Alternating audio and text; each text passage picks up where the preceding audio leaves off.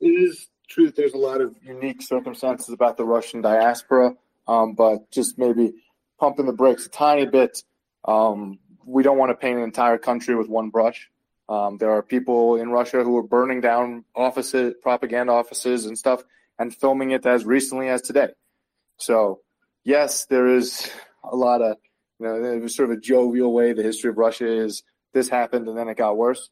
Um, and so a lot of people have adapted to keep, especially in the post-Soviet time, even in the Soviet Union, keeping the heads down because when you raise your head, that's when it gets cut off. I'm not going to justify their behavior, and there is certainly tremendous amount of uh, belief, or at least stated belief, in the Russian propaganda um, by average Russian citizens. But trying to present these folks as you know they're total aliens, we can't associate with them. And I'm not saying you're saying that, but you know it's just important to measure it that we're talking about countries with ten with hundreds of millions of people in them. It's very that that's a very broad brush that we'd have to use to paint them all. So just just just as a very slightly respectful, you know, pushback on that. Yes, I understand that. Uh, of course, they have been seeing. Uh, now they have been closing down, of course, uh, or closing down its country to the world. But uh, before that, they have seen uh, how the Western world uh, is thinking and of course they have been traveling but now it's different. So and they can't really say anything because it's a threat to them. All right. Thanks for that nina. Um tomas?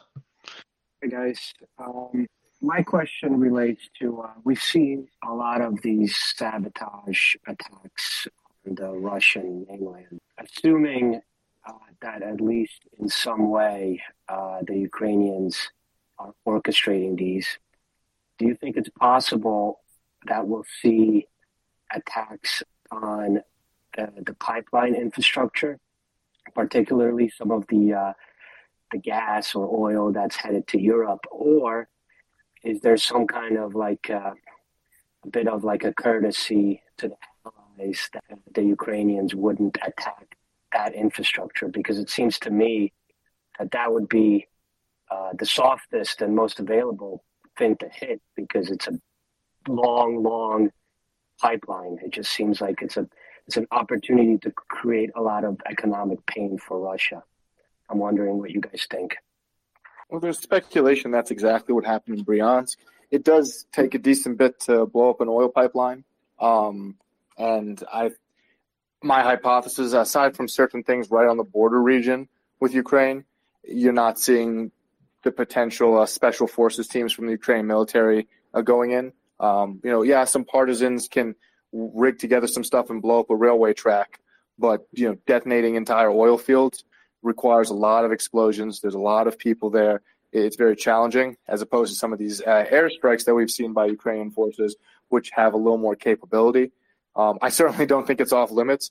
Frankly, I'm sure uh, Ukraine has no problems whatsoever in uh, blowing up an oil pipeline and kind of forcing uh, some of the more reluctant countries, I'll politely put it, in Europe to say, hey, you need to you need to stop paying Russia for oil, and because you didn't, now we're taking the oil away.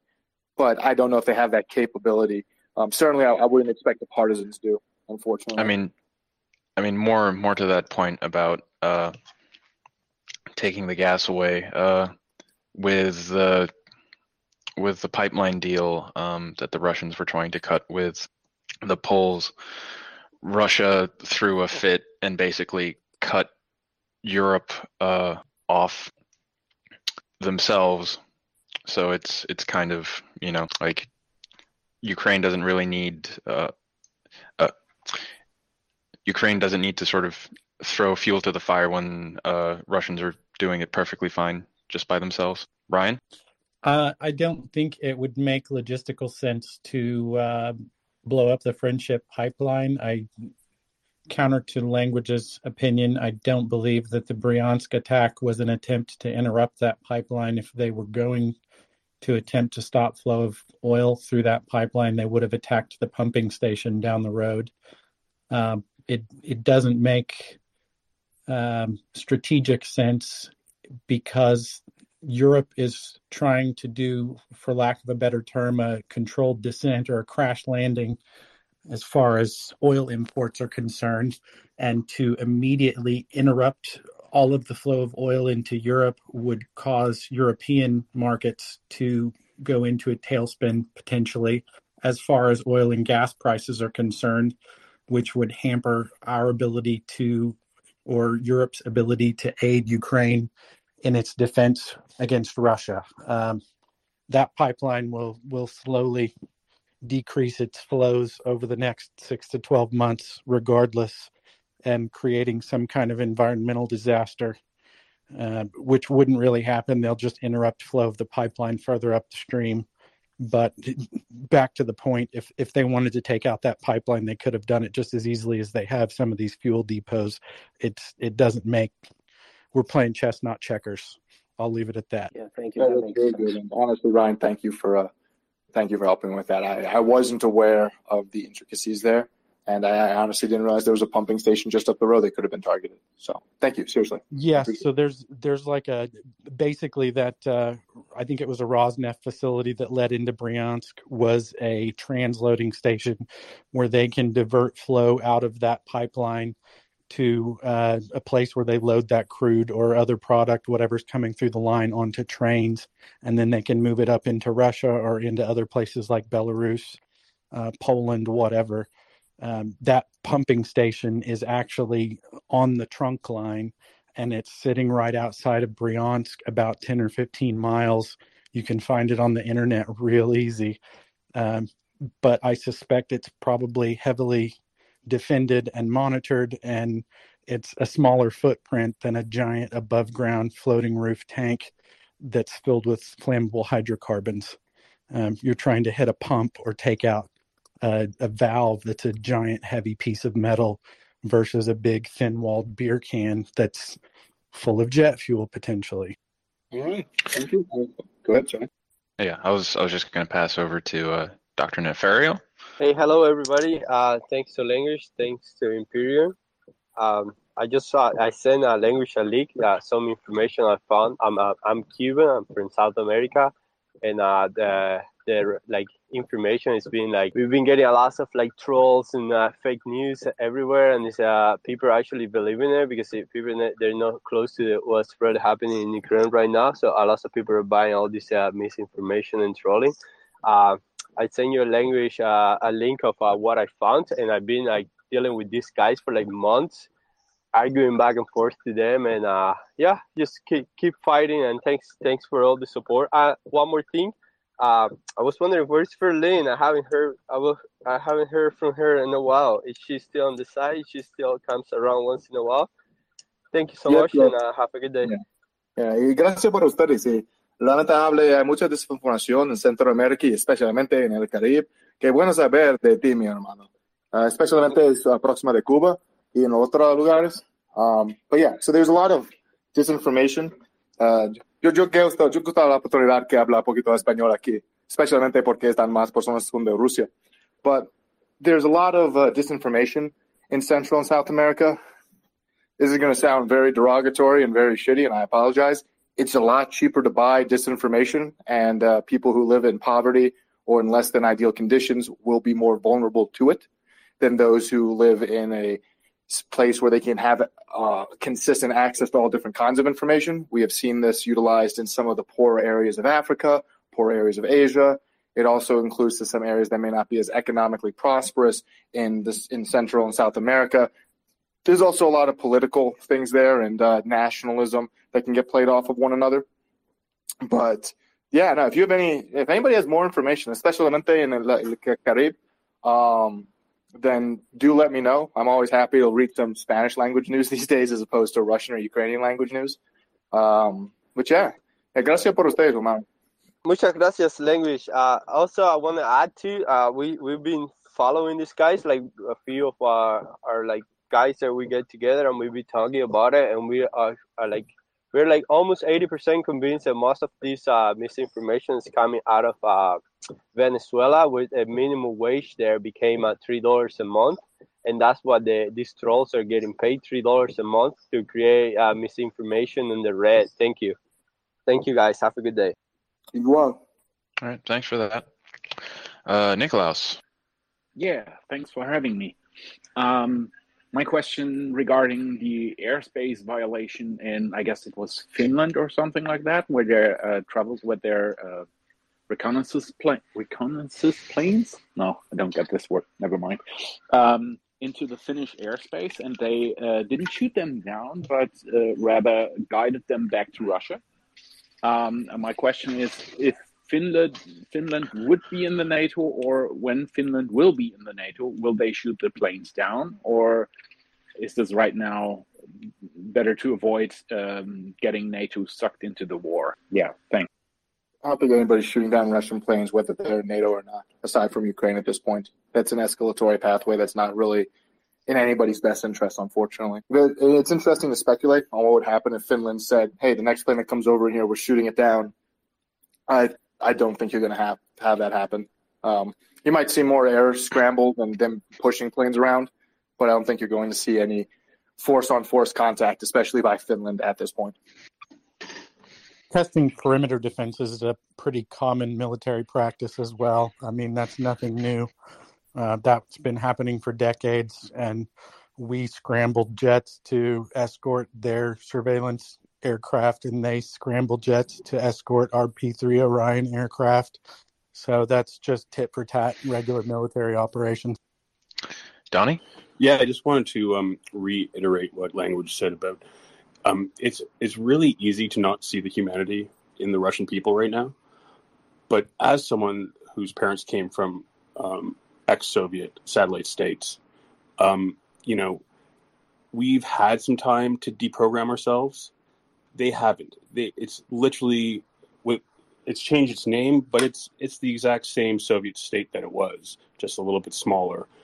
Um, so you know, when the only options are obey or to end or take the bribe and you know or pay the bribe and put your head down you do it because you know your life is more important than than you know um, uh, becoming a rebel and and uh, destroying your life and um, I just wanted to send a personal note, language. I'm happy that you're back, and uh, I was on a couple nights ago when you things got a little squirrely, and uh, you know, you're doing great, and uh, thank you for all you do. that's very kind. Unfortunately, I have I'm just a guy. I have my own faults as much as other people, and sometimes, uh, you know, I can be unprofessional and talk about them in public, and I can get a little aggravated. So I apologize. You had to be around for that. But um, no, no, I, I, I, understood, I, understood, where it came from. All right. Um. So, uh, yeah, everybody's listening here. Most of us are sitting on our hands. There's about 500 of us. Y'all could use something to do. There are reports coming out that the um, Russian Grigorovich class frigate was hit by a Ukrainian Neptune specifically the Admiral Makarov.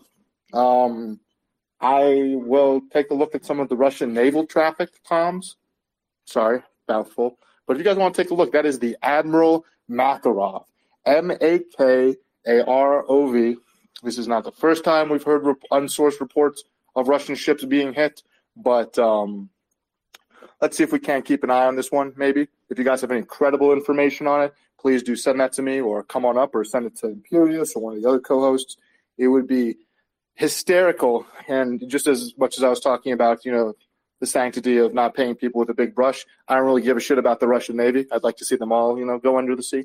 So if you have more information on the Admiral Makarov, and if you want to take a look for that, English, Russian, Mandarin, Ukrainian, I don't care. If you have more information on that, please send it up.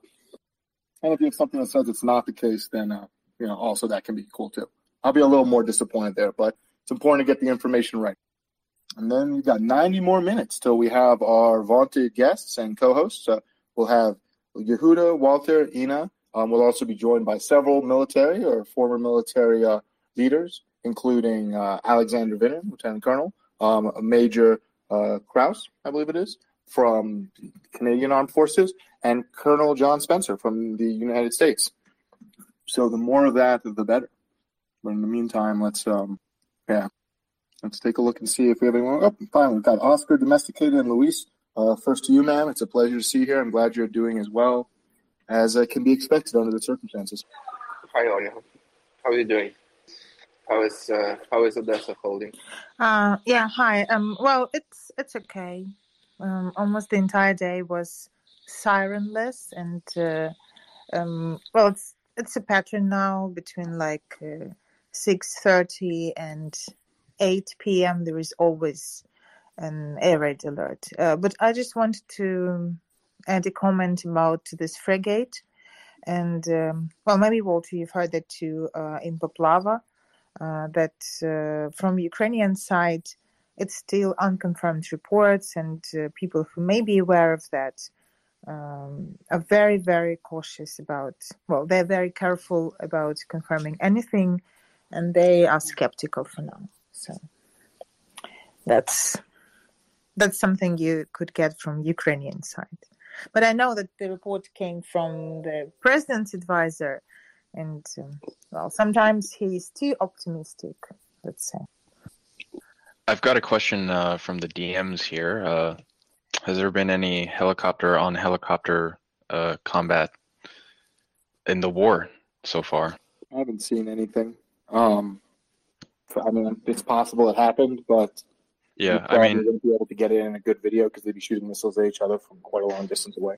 Yeah, I mean, and you know, given what uh, we've seen of the Russian helicopters, sort of playing as MLRS with their dumbfire rockets, and even for that matter, largely using dumbfire rockets as their main munition. Um, I I don't expect any of that um, Luis, uh, you've been waiting for a while, I think, and we've had some issues getting you up here. Yeah, thank you. Uh, I just wanted to add my my two cents to the discussion that we that you had a few minutes ago because of the pipelines. Uh, I, I, live in Germany, and uh, the main pipeline that is uh, pumping gas from Russia to Germany and I think also UK is uh, through the Sea. So uh, Ukraine could not, um, yeah, blow the pipeline up and and cut uh, cut the delivery.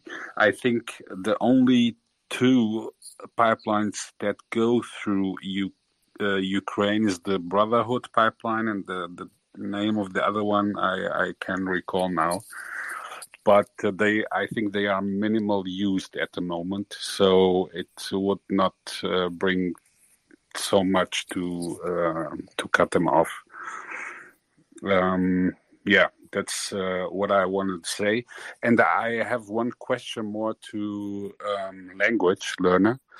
Um, I read a tweet from Arestovich, uh, the presidential advisor to Zelensky, uh, that he uh, tweeted that um, the Russian army is changing tactics now strategically. They are uh, attacking in waves uh, because they think in these in in this tactic they will destroy more e- equipment uh, that uh, Europe is and US, US is delivering to Ukraine. Um, do you think that uh, that would be the cause for this strategic change? I haven't seen.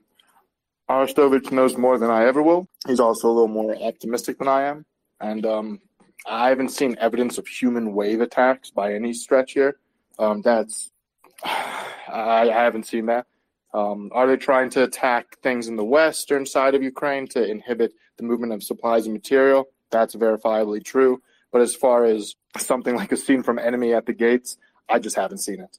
Um, the, what I have seen is a lot of guys who are incompetent who are brought to the front lines and essentially said, "Hey, go, good luck," and they get killed very quickly but that's a little different than you know just masses of people trying to run down the street. That that hasn't worked since World War One. So I, I, don't think the Russians are. It doesn't make sense to do that now. Yeah, that that uh, was uh, the same thing you, you were saying. Um, everyone was waiting for the mass attack on the Donbas area. Uh, that didn't happen, and now they know that um, they are going forward and going backwards and going forward again because they want to destroy as many uh, heavy weapons that we are delivering um, as possible. Um, so that would, um, I think, that would change a little bit um, the war and prolong it a little bit more. Don't you think? It's it's possible. I mean, we will have to wait and see. I believe that there this is the main Russian offensive. It's ongoing now. There really shouldn't be tremendous questions about, oh, is this a softening operation? Not saying you're saying that, but what we have seen is that they expected far greater advances by this point than they had before, or that they were able to accomplish before. Um, so as a result, it's uh, they're they're not too happy, and they're trying everything they possibly can in order to gain territory. But so far, they've been resoundingly ineffective whenever Ukraine does set up a pretty you know static defense. Otherwise, they just get absorbed by the Ukrainians and then killed. Yeah, I've I've been seeing a lot of reports um, along the lines of uh, Russian sort of either special forces or forward recon teams basically refusing uh, to go out and sort of scout forward, um, and that's that's sort of like they're they're not they don't want to go out because they're going to suffer you know ridiculous casualties. So that means like the the column has to drive down a highway that's that that hasn't been properly secured, which means you know there's there's 50 very happy TDF guys with with uh, AT4s and and all the nice rockets we've been sending them, hiding waiting for them. So yeah, uh, Colby. Uh, just just one thing more, uh, Imperius, if I, if I may. Language. Yeah. Tú hablas español. La próxima vez vamos a hablar español. Es muy más fácil para mí. Gracias, gracias por ustedes. Sí, no, yo tenía familia en un, un lugar que hablar español. So, soy tan blanquito, está verdad, pero tiempo para venganza de gringo, mi amigo. Gracias, amigo. Adiós. Sí, sí. Colby? Oh, thanks, Imperius. Uh, radio check? Lima Charlie. Perfect, thanks. I'm just out running some errands. Um, just on the topic of the uh, the helicopters, I haven't seen any uh, air, air air engagements either, so I'm very interested if any of the members of the audience have seen that, please do send it to us. Um, but I wanted to ask you guys if you had seen the video yesterday of the uh, KA 27 Helix flying over land with uh, two Russian army helicopters. Yes. Was that one over reportedly in the area of Izium or near Belgorod?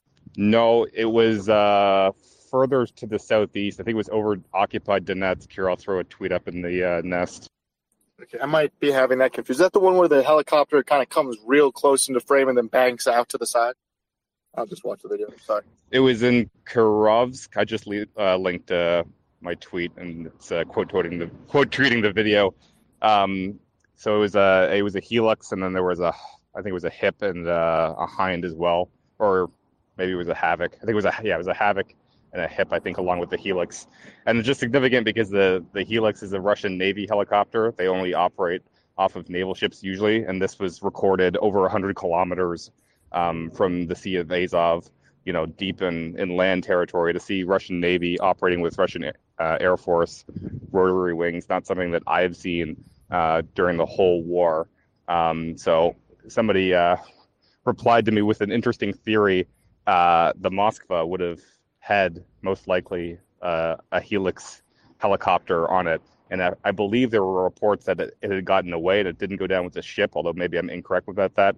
So th- that might be the explanation why we're seeing this Russian Navy helicopter so far away is that this is a helicopter from the Moskva and it's been just uh, you know put into service uh, with the Russian army now operating over land. We do know there's been other elements of the Russian um, Far East fleets and the Russian Northern fleets that have been sent down it's possible that it could be one of their helicopters too. But um, it'd be pretty funny if it was the last helicopter from the Moskva still batting around.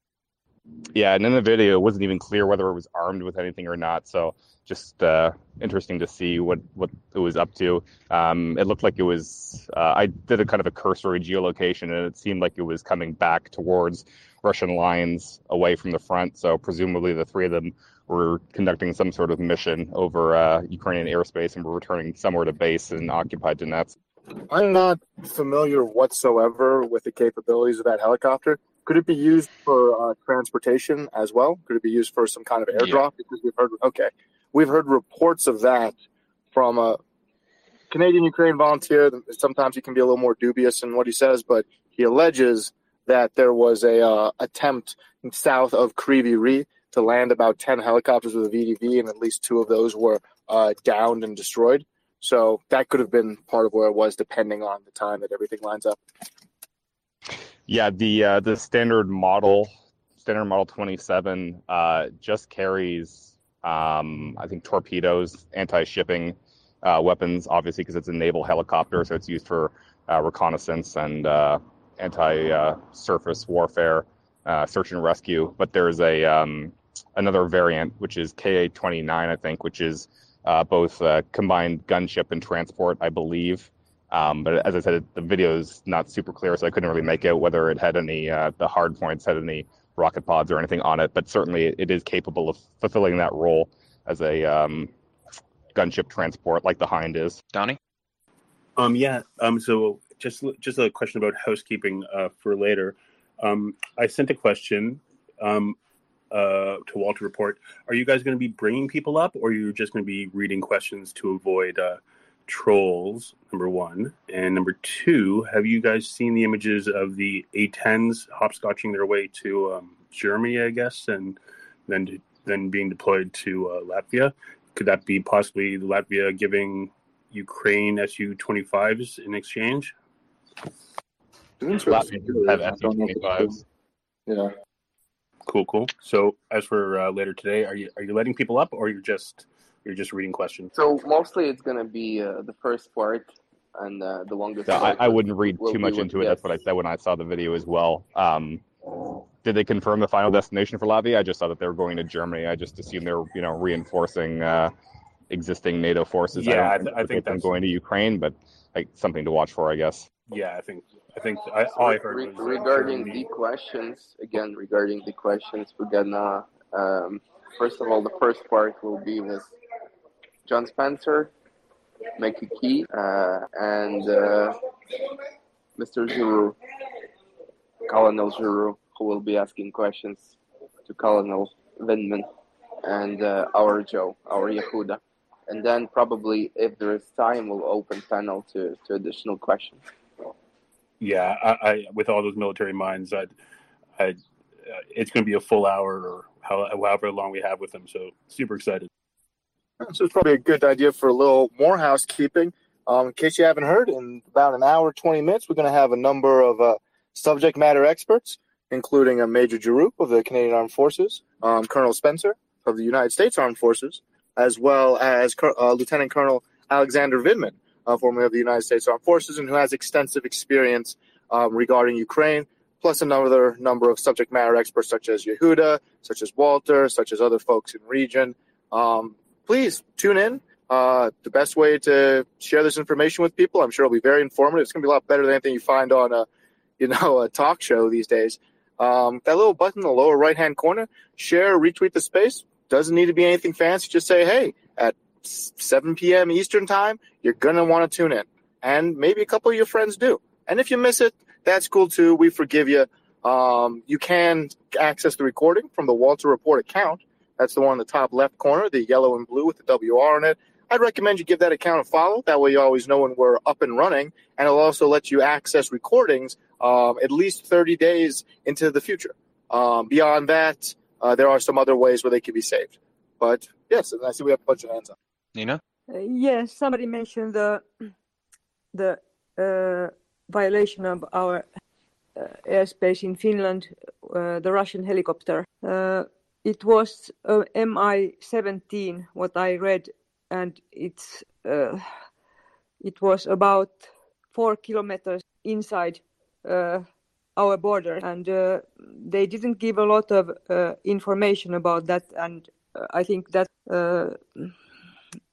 Intentional that they are not talking a lot about it. Yeah, I just wanted to comment that uh, the Russian helicopter who, which came today. Oh, was this the same one we were talking about before, or is it possibly uh, something else? It's the same. Okay, well that's that's good to know. Um, thank you. It's, it's always important. We do have a lot of people here from around the world, um, and uh, I certainly won't pretend to be more of an expert on things happening in Finland than a Finnish person. So, um, especially if these hotspots pop up, it's always worthwhile. If you have on the ground information or on the ground knowledge, let us know. We'd love to hear it. Yes, Uh, I I think you. I sorry. Uh, please go ahead. Uh, I think uh, Juha has something to say about this uh, because he has al- also. Yeah, I was, I was just maybe gonna he has more mention. information than I have. Juha, you have the mic. Thanks. Uh, I don't have any any breaking information regarding that, but basically, as previously someone said that it's a normal operation procedure that the they are just like testing our ability to monitor our borders and our reactions and so on.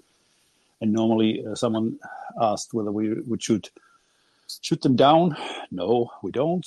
The normal procedure is that they they are uh, being uh, well escorted, and should they not uh, make any effort to return to their own country, but would start deviating towards the Finnish uh, area, then then I think that the next next step would be to fire some warning shots in front of their their plane, and uh, but it's it would really be a major escalation already, even if uh, there there would be no attempt to actually shoot them down. And uh, this is uh, I don't know. I wouldn't put it too high on the on the panic scale. we are used to that. So the, the Russians regularly just violate our airspace just in order to check if we are still alert. And uh, normal procedure is that they uh, both sides take pictures and uh, identify the plane and look what kind of munition they have on board and externally at least and so on. And then they report that and Finland uh, hands in a complaint and that should be investigated. And it's like a, it's it's a game. There's also from Finnish Air Force in YouTube somewhere a, a video where they have intercepted the the radio uh, um, traffic between uh, the some Russian planes which are uh, violating the Finnish airspace. It's Russian, obviously, and but there's uh, English translation. What was it? Finnish translation? I, am not quite sure. But anyway, the, the Finnish Air Force has published some videos about about this regarding these normal interceptions, which they make like whenever needed. Thanks. Sorry, that was me kind of fingering. I'm, uh, I'm driving right now. I don't have anything to add. I haven't seen if we've got any more confirmation or anything regarding the um, Admiral Makarov. Uh, not not just yet, but I'm trying to look into it. Yeah, right. The more people, the better. The better. Oh, sorry. Uh, the more people, the better um, that we have looking at these things. Because hey, you know, this is a communication's a two-way street, and we certainly won't profess to know everything.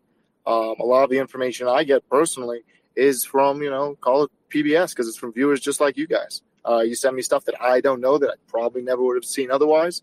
Um, so yeah, you know, don't don't feel shy. Please believe me, you don't need to have a special stamp or anything to share information here. This is as open as uh, we're about to get.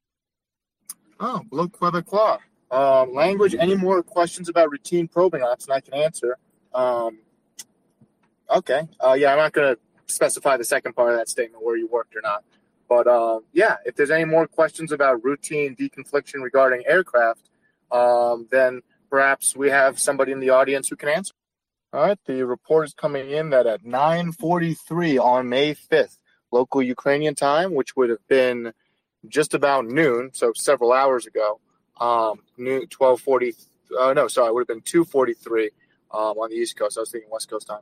Um, 2:43 on the west on the East Coast. You is when they say that this ship was hit and possibly sunk. So at least we're starting to get some figures, some details. Still very much uh, unverified. Hopefully, we'll be able to get wings and rockets in here for a nice little marathon explanation on how these guys screwed up too. Uh, I found the last one incredibly informative and honestly uh, great fun to listen to. All right. Um, beyond that, let's see. It's uh, there are a few more messages. It's uh, don't don't tweet and drive, kids. So, um, video of a guy torturing captured Ukrainian. Yeah, I've seen that one. Um, there's a lot of them. I'm not going to be nearly good enough to tell you what unit that guy's from or where they are. There's people who specialize in that sort of thing that are going to be far more effective than I. Um, I also try not to publicize, you know, the Russian, you know, torture porn, if you will, of uh, prisoners and civilians. It's uh, my blood pressure is high enough already. Uh, and on that note, uh, the major jo- has joined. Major John Spencer has joined us. Hey, thanks, Imperius. I actually had a question. Uh, I heard something about a ship being hit. I, I, been off the net for a few hours. Was is this something new? Uh, the report is that the Admiral Makarov, a frigate of the Russian Black Sea Fleet, was hit by Neptune anti-ship cruise missiles at 9:43 p.m. Ukraine time, uh, which would have been about 12:43 your time, and as a result has been sunk. We are awaiting more information. Um, frankly, I haven't been tracking that ship. I can't tell you where it was or where it should have been. But uh, if this does become verified, then that will be another huge uh, win, even just for propaganda purposes for the uh, Ukrainian forces. Nice. What about anything uh, in the last few hours about Mariupol before, you know, basically darkness hit? Uh, they were shelling it pretty heavily. They've managed to launch a third day of offensives. I don't believe uh, the evacuation corridors were honored by Russian forces today, and subsequently, um, there's been some pitched urban fighting in the northeast of the plant. As I understand from the topography, the plant itself is mostly flat, but there's a hill that's about 100 feet high um, just across, you know, the highway from it to the east. And Russian forces have been shelling from there and did enter into some of the underground passageways, but uh, they've done that over the past few days and they were rebuffed. Um, there's some videos of Ukrainian troops singing in the darkness. I, I saw some unconfirmed reports that the Russians did that uh, with the assist. Were only able to sort of mount their attacks over the last couple days uh, into the facility with the help of insiders. Um, so if those people have sort of uh, revealed their hands, um, hopefully they they won't be a problem going forward. Right. Yeah, I heard, I heard that too, and I saw the video, the singing. Um, I heard that report about possibly insider information, but again, it, to me, it doesn't weaken the position. Doesn't matter if you know where all the interest is. It's still going to be extremely difficult to enter. There's still only one way in, and it's a bunch of dark tunnels with guys waiting to kill you. So, you know. Yeah. Tim? Uh, hi there. was just looking at this uh, Russian frigate. Obviously, it's all totally unconfirmed at the moment. Uh, but it is uh, one that carries Kalibr missiles, so it will have been uh, one of the ones that's been shooting some of these cruise missiles into uh, Ukraine. just on uh, NATO air activity at the moment. The um, Sentry AWACS uh, has been on station over Constantinople for nearly 10 hours, which is a really long mission. Um, it's definitely refueled once, and there's now an RAF tanker up um, right next to it, on a tow line right next to it. So they're obviously keeping it up for some reason. Um, there was a Global Hawk got airborne this morning. We were looking at it on flight radar, and then it disappeared all day and it came back online about half past nine on flight radar and landed back in Sicily. Um, so there's definitely been something going on um, today. Um, it's int- I've ne- never seen the AWACS sentry on uh, station over Constanta this late at night. As I say, it's been up for about 10 hours now. Um, so there is possibly something afoot, but we'll have to obviously wait and see. There's a, a, number of Ukrainian jokes about that on the Twitter sphere of, um, you know, it's essentially playing battleship against an enemy when you have an AWACS craft overhead is kind of cheating. So hopefully, I mean, we're pulling together a lot of data points. It is important to know that in rapidly developing situations with little amounts of information, you get two options. Either we can sit here and endlessly speculate on things, which would be kind of unprofessional, or we can just say, hey, we don't have more information. Um, or we could talk about the same thing for 30 minutes and continue to speculate on it. But uh, yeah, if we get more information, things like that, the fact that we have an a apparently an AWACS craft on station outside of regular uh, operating times, or that we're getting more and more sources of things, whether it's firms, imagery, or what have you, then that's good. But um, I see we also uh, have a couple questions, hands up from Ilya to you. Um, hello, everyone. I'm from Kiev, um, and I have a very sad news uh, that a psychologist of uh, Azov Battalion was killed today. Uh, so that's bad, I guess, because they they won't have uh, psychological uh, help there, and I guess they need it so much. Uh, and uh, Ukrainian inside joke: uh, there's a Russell Terrier that's called Catridge. Maybe you heard him. Uh, it's a very small dog, and he works as a sapper. He looks for uh, mines and uh, undetonated uh, shells. And my dad, uh, he's an artist, he's a painter, and uh, today he he painted one of uh, I guess three uh, paintings. Uh, you can check my profile, uh, like retweet. Um, it, it says uh, uh, dog. Uh, uh, cartridge and uh, Ruskaya Barzaya, Russian Barzaya. and and my dad said that he laughed that uh, that the paintbrush just trembled when he painted their faces. Um, that's it. Uh. All right. If there's any other regions of interest or specific focus that people would like information on, um, especially in advance of the main event, then uh, please either come on up. You can click that button in the lower left-hand corner.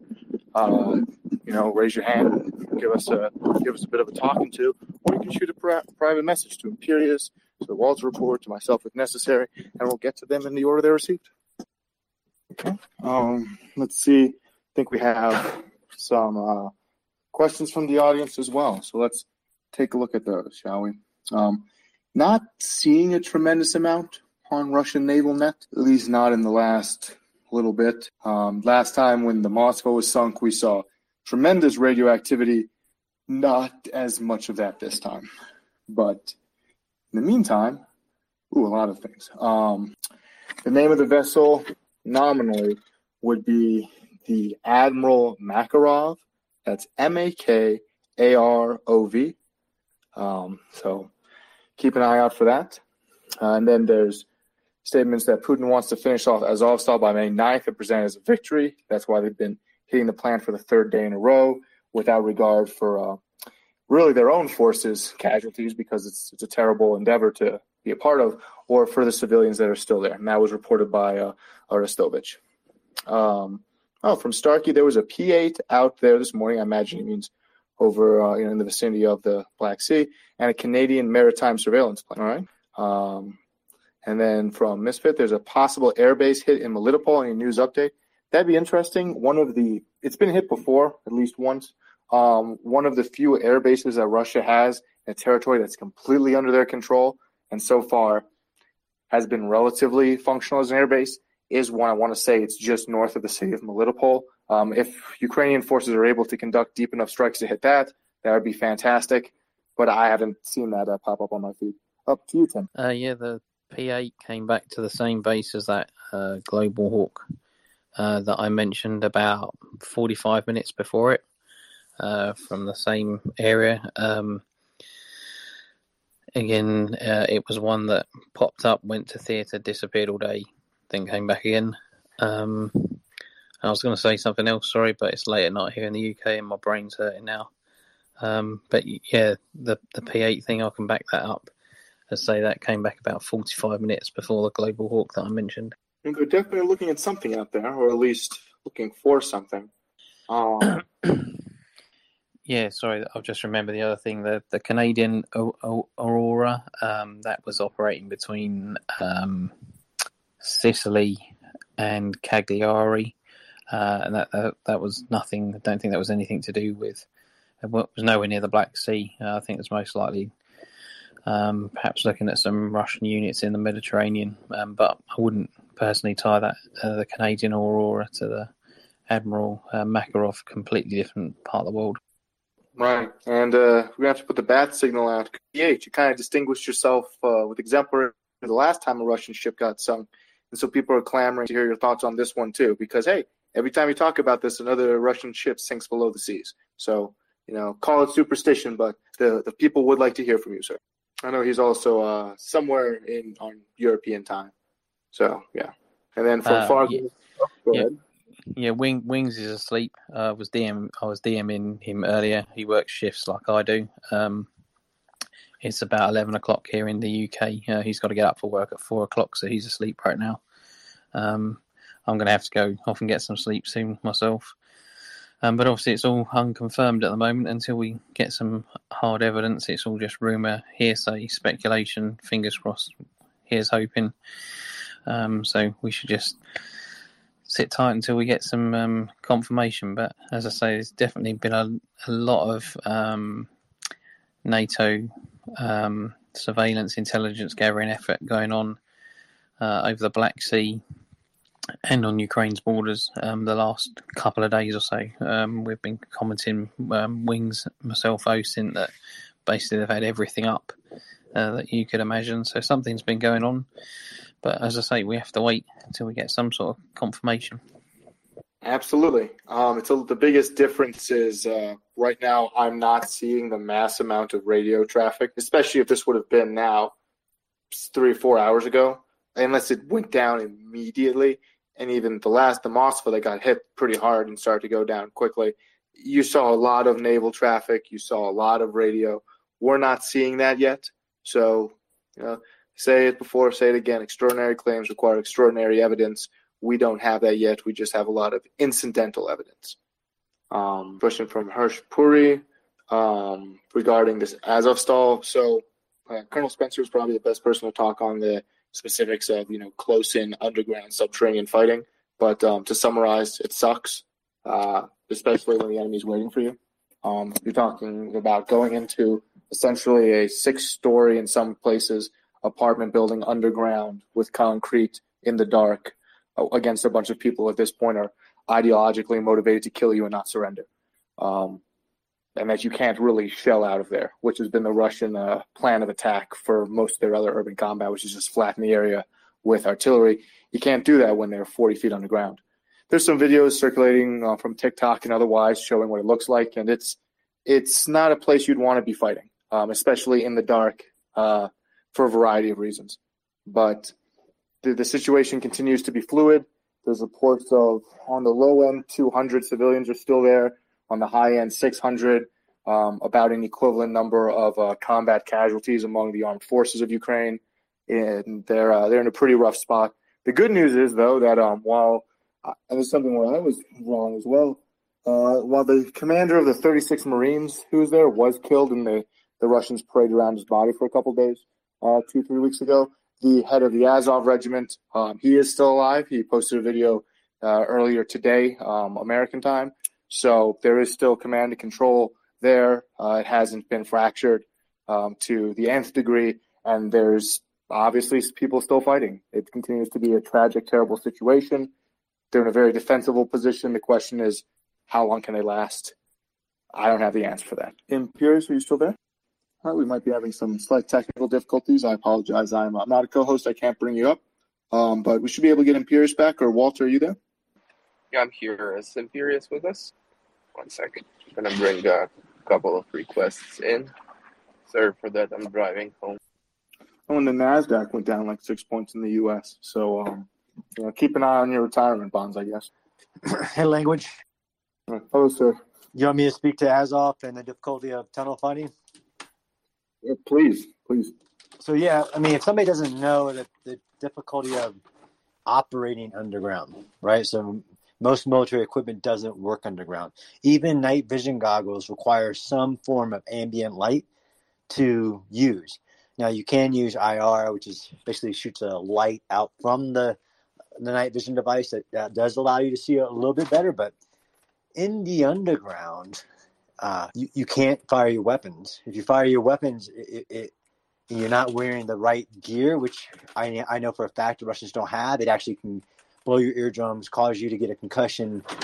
Um, if you're defending or tunnels, you don't need a lot of soldiers. You don't need hundreds of soldiers because you can just think about it. It's one t- tunnel entrance, one weapon, no matter what they send down, can be shot at from a little, very far away, um, and, it, and, it's very hard to get one person out because the the, the, the bullets actually travel down down a concrete uh, tunnel, and these are deep. So um, to enter these tunnels would just be, I mean, it would just almost impossible. The, the equipment that you need to operate underground, from breathing to deconstructing uh, obstacles, you know, what we call breaching, the, the kit that you need.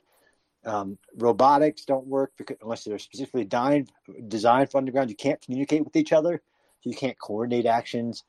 I mean, it's it's literally more analogous to operating, you know, like underwater than it is basically just fighting with infantry soldiers that know how to fight on on the ground and throwing them underground.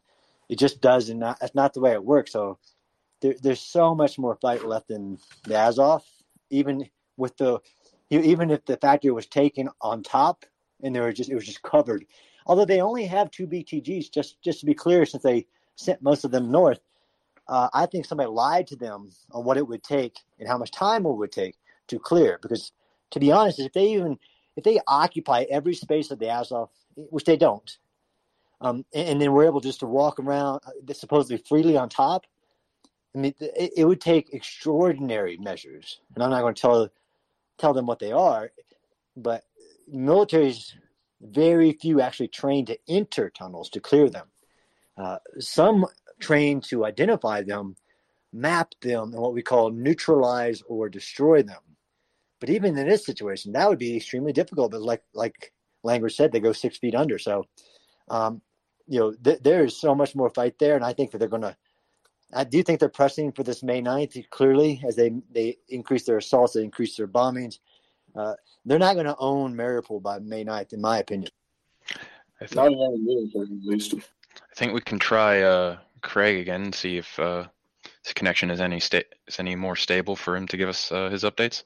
No, well, I actually just wanted to ask Colonel Spencer uh, an, an, inverted question, if I could. Uh, I kind of complained at the front desk about the internet, and they said they restarted the router. So hopefully, the Hilton will up their game. Um, I wanted to ask you. We talk about the motivation of what it takes for Azov to hold out. Talk to me about, if you could, or tell us if you could, about the motivation that it takes to go, actually go in there. Because a lot of the questions that we've gotten are about American troops going to Vietnamese tunnels and the motivation that it takes. What kind of, what kind of motivation does it take to to assault one of these, not just to defend? Yeah, so I think it's no, that's a great question. And right, so the American military in, in places like Cu Chi um, and, and operating in tunnels um, the development was called tunnel rats, which were really actually small people with the courage. So the way we fight in the military, and the way you have what the confidence, the will, the ability to move forward, is all about fighting with a group, right? Fighting to the person left. And of course, there's anomalies. In a tunnel, you need a guy who's proven himself to not be claustrophobic, to be able to operate alone. And there's, I think some people put some, some pictures on my thread with a you know, a handgun and a flashlight. One that those tunnels were in in, in Vietnam, to be clear, and some of them were multi-level and ha- even had hospitals underground and all that stuff. They're different than this. Uh, to, but there, it's not just a will. I mean, you have to be able to. You get vertigo. I mean that. So as we train for this, and we have trained for this, you'll find really quickly like your most courageous, biggest, the guy you think is going to do it. You stick him underground. Uh, he can get vertigo and, and, and basically can't tell uh, the direction he's going or loses semblance of time. Um, it, it's crazy. So when you throw people underground, it, it, it does crazy things to to humans' physiology. Uh, so then you add the stresses of actually there's somebody down there trying to kill you. I mean, it's incredible. That's why I mean, I personally think, I mean, it's just going to go so badly if they think that they're going to throw Russian forces underground to get to pry the the the underground defenders out. I mean, it's there, there's been his very few historical examples of that without using, and I don't want to go there, but you're basically extreme war crimes. Yeah, and not to mention the dust, which essentially negates the visibility to zero, apparently, according to my understanding, in these two tunnels. Right. I mean, so, Oops, sorry.